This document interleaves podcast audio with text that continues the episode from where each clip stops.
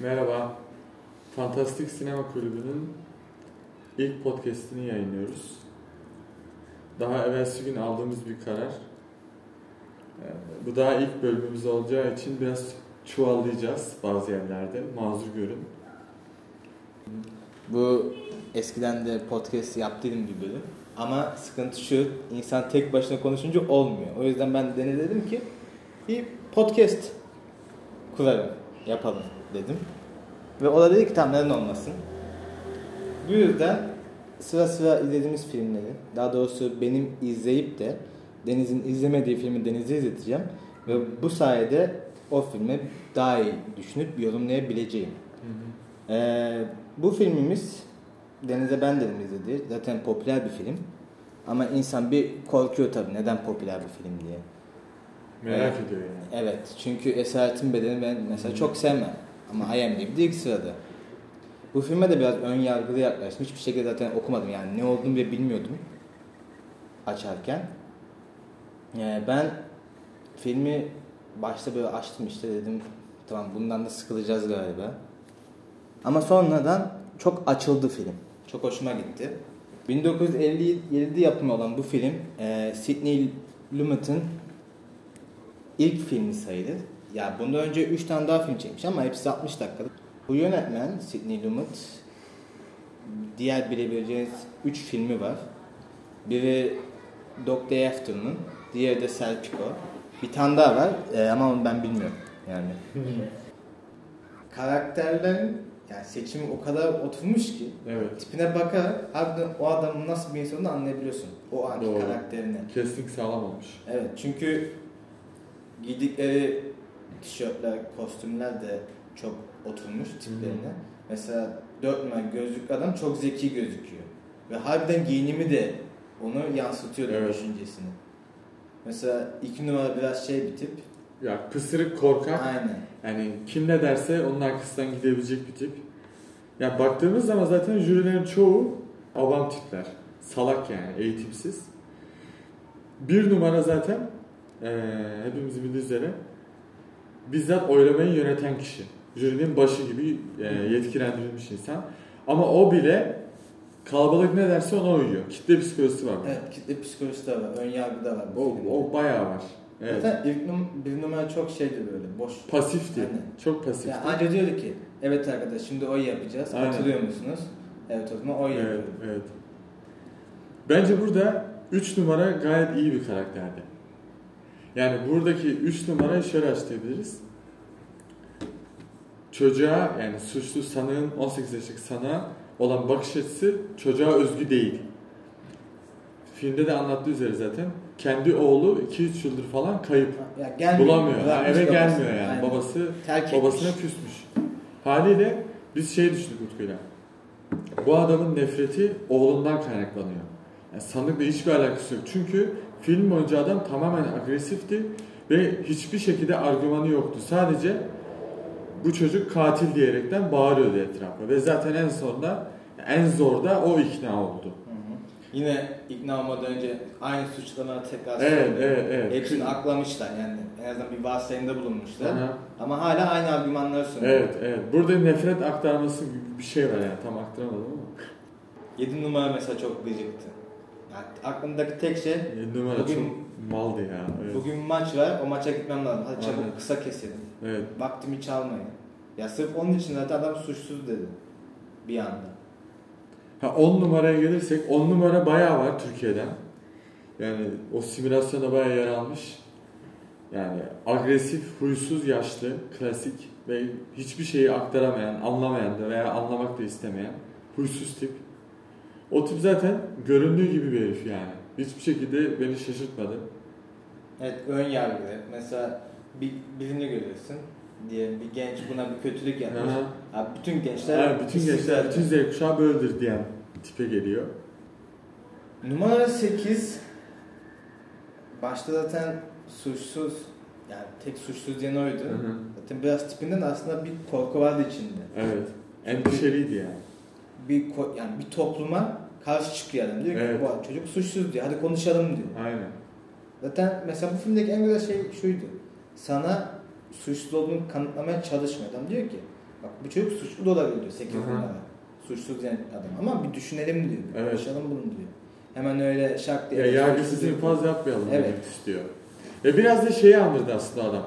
Çünkü şeyi çok eee, bahsetti. Ya daha 18 yaşında bir çocuğun ölümünden, idamından bahsediyoruz. Burada şeyi andırdı bana. Ya Victor Hugo'nun mesela İdam Mahkumu'nun son günü kitabında da vardı buna benzer bir şey. Yani ama oradaki motto biraz daha farklıydı. Oradaki motto direkt idamın yanlış bir şey olduğunu bize söylüyordu. Ama numara 8 de ufaktan sıyırıyor bu, bu kitaptaki karakteri şu açıdan. Ya o numara 8 biraz daha ahlakçılık yaptı. Çünkü suçlunun yani ne yaptığından çok suçlunun yaşına baktı. Haliyle bu biraz bende işte dediğim gibi Victor Hugo'nun yani İdam Mahkumu Son Günde kitabını an, eee, anımsattı yani. Yani sonuç olarak bana kalırsa numara 8 vicdanlı bir insan. Suçtan çok insanı önemseyen humanist bir tavır takılmış bence. Çünkü suça o kadar dikkat etmedi aslında ilk baş. Çocuğun yaşını ve masum olabileceğinden bahsetti. Bu da haliyle evet o kitabı andırdı bende. Evet, mesela çünkü şey diyor 8 numara. İşte bu çocuk bir banyoda yetişti. Aynen. Çok Kesinlikle. fazla aile babasından şiddet gördü. Kesinlikle. Sevgisiz büyüdü. Evet, bu yüzden bu çocuğun zaten agresif tavırları olabilir. Aynen. O işin derinine inmeye çalıştı. Yani kısacası anlamaya çalıştı. Evet. Yani vicdanlı bir insan anlamaya çalışır. Bu da onun yansıması. Çok iyiydi yani numara 8'in tiplemesi.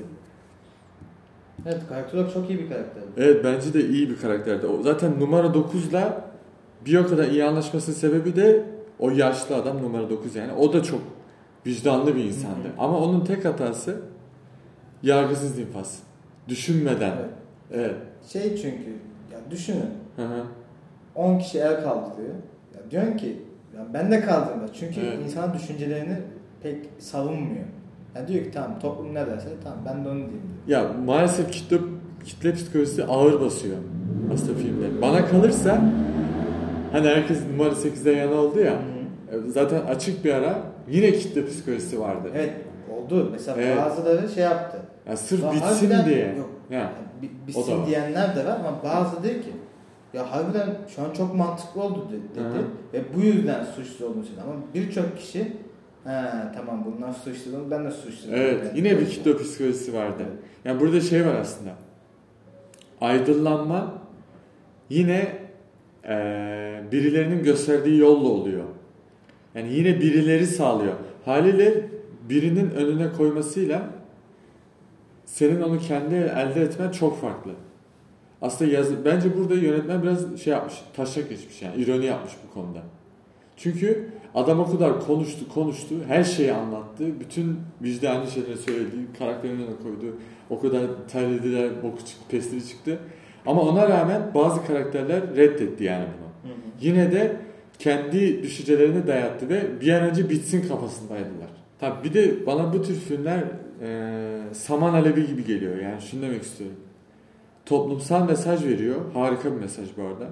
Yani yargısız infaz yapmayın. İnsanlara karşı kim olursa olsun ister şu ister işte ön yargılı olmayın.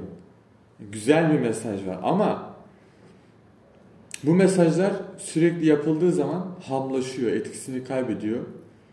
Arada yaptığın zaman yine yapma gereği duyuyorsun. Yani maalesef insan yapısı bok gibi bir şey olduğu için yani ne kadar yasak çizsek de boş demeye getireceğim. Ama tabii kapana kısılan tavşan bile saldırırmış ya. Biraz oraya Evet. çıkıyor ya. Tam toparlayamadım. Mesela orada en iyi suçsuzluğu savunan bizim adam. Hı hı. En iyi suç olduğunu savunan da gözlüklü adamdı. 4 numara.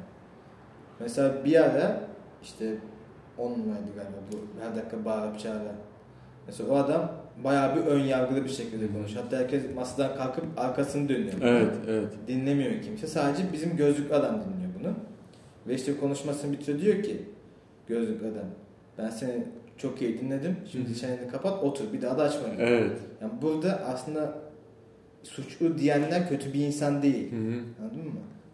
Yani suçlu Irgılamıyorlar. Evet. Hı hı. her düşünceyi alabiliyor mesela. Gözlük adam. Ben adamı da çok sevdim. Evet, rasyonel bir tip Yani çünkü. kapalı bir kutudaymış gibi değil düşünceleri. Yani her şeyi alıyor. Ona göre düşünüyor. Yani o yüzden dört numara çok iyi bir karakterdi. Bana kalırsa şey de öyle lan. Yani çekildiği mekan da öyle. Çok basit bir mekan. Ama ona rağmen mesela onu aşıyorlar o basıklığı. Ve yönetmen de o basıklığı aşırı gözümüze vurmuyor. Normalde çok kapalı bir yer. Karakterler vızı vızı terliyor. Ama ona rağmen sen izlerken fazla irite olmuyorsun. Ben şahsen olmadım. Ben ama darlık fobisi biraz bende var. Ama aşırı olmadım. Hatta yer yer hava almaya falan çıkıyorlardı. Yani buradaki mekan da bence biraz bir şey anlatıyor. Yani ne kadar basit bir yer olursa olsun iyi bir sonuçla çıkılabilir. Tabii. Ama bence Yağmur'un bir mesajı var mı lan? Biraz zorlama oldu ama. Yağmur mu? He. Ya şöyle olabilir. Pat diye yağıyor böyle insan bir şey oluyor. Yani yağmurun sembolik bir anlatımı ne de biliyor musun? Şöyle bir şey olabilir. Mesela bizim an- ana karakter işte o basık yerde savundu Hı hı. sonuna kadar Aha. ve başardı anladın mı bir şeyi? Evet. Mesela dışarı çıktığında hiç umurunda değildi yani. yani mutlu mutlu Hmm. yürüyordu. Yani artık o içindeki başarmışlık hissi Evet. yani bir mesela öğretmen öğrenciye bir şey anlattığı Yani zaman odadan taştı gitti yani. aynen. Mekandan. Hı hı. Yani Boyut atlattı. Aynen. Onun dışında O, yağmur o, o iyiydi. Ben bizim düşüncelerimiz bu kadardı. hı. Ben bu filme tam puan verdim. Ama bunun sebebi de mesela benim puanlama şeklim şu şekildedir. Bir filme tam puan veriyorsam o, o film benim favorim olduğu için tam puan. Yani ben Testere'ye de tam puan verebilirim. Çünkü o film benim için... Biraz duygusal o zaman. Evet, duygusal puanlar. Aha. Hiç böyle şey yapmam. Oyunculuk çok Dedik kötüydü. Aynen. Aha. Çünkü ben bir eleştirmen değilim. Ben bir izleyiciyim. Yani yani. Biz bayağı amatör kalıyoruz zaten. O yüzden Evet.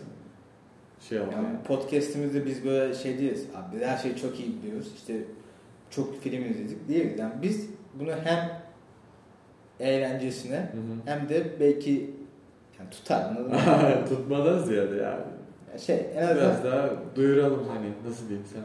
Aktarım mı diyeyim ne diyeyim abi. ha, aynen. Hep yani konuştuklarımız ara- aramızda kalmasın diye biraz. Yani aktarım. da duysun diye. Ha. belki yani bir bu düşüncelerin bir alıcısı olur ya da olmaz. Aynen. O yüzden biz bunun için podcast çekmeye karar verdik. Evet.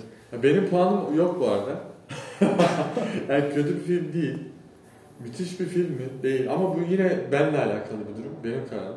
Çünkü ben de uzman ve kritisyen olmadığım için verdiği sosyal mesaj güzeldi. Ama maalesef yani bu benim sorunum aslında. Düşünce hastalığı bir sorun. İnsanı çözemeyeceğini bildiğim için düzeltemeyeceğini yani. Ya bu tür filmler olmalı. Kamu spotu gibi geliyor bana. Ama mesela IMDb'de ilk 10'da yer almalı mıydı? Bilmiyorum. Ben mesela IMDb yani ilk 10 var çoğu eski film. O çoğu film şu an çekilmiş olsaydı aynı biçimde mesela her şey aynı ama şu an çekiliyor. Sadece sinemasını işte farklı, sinematografisi farklı yani. Yine ilk 10'da yer alır mıydı? Ben bunu hep karşılaştırdığımda Ben- genelde hayır cevap alıyorum. Evet mesela The Godfather aynı Hı. şekilde. Mesela şu dönemde çekilse. Evet. Ya aslında şu, şu olay da var. Mesela hani Martin Scorsese artık mafya filmi çekme diyoruz ya. Ha. Yeter artık yani güzel yönetmensin seni seviyorum artık mafya bitti. Yani Hı hı. artık bu dönem geçti. Mesela aynı şekilde bu filmin çıktığı dönem nasıl bir dönemmiş fikrim Evet. yok. Yani bu dönem belki bu filmler tutuyordu. Yani tabi IMDb 1957 yoktu. O zaman puanlamıyor mu? Mesela kulaktan kulağa gelmiş bu film Hı hı. buraya kadar. Biraz da bence yani külte, esere saygıdan biraz olduğunu Ve zaten. IMDb çoğu, yani IMDb top 100'ü ya da 250 Hı hı. izleyenler direkt saygıdan o filme tam Evet, aslında bu güzel bir şey. Ama güncellenmesi gerekli tartışılır. Aslında hem güzel hem kötü bir şey. Mesela Esaretin bedelini alalım yine. Mesela Esaretin bedelini izliyorsun. Diyorsun ki Hı. mesela o film birde olduğu için ilk birde diyorsun ki bu film çok güzelmiş. Neden? Çünkü ilk birde. Yani kimse şey demiyor. Bu film abi işte iyi ama şöyle böyle ben yani bana oturma diyemiyor kimse. Herkes Letterboxd'a diyorlar lan. Letterboxd'da diyorlar çünkü aslında Letterboxd şu an yani yabancı komünü biraz da her şey okey yani. Mesela Türkiye'de şey var. Biri bir inceleme yazar. Tamam ama inceleme çok kötü. Hemen dalga geçerler. Ya da bir film bir kişi filme tam puan verir. Diyelim o film global olarak yani eleştiren ama kötü bir filmdir. Mesela Battle Royale örnek vereyim burada.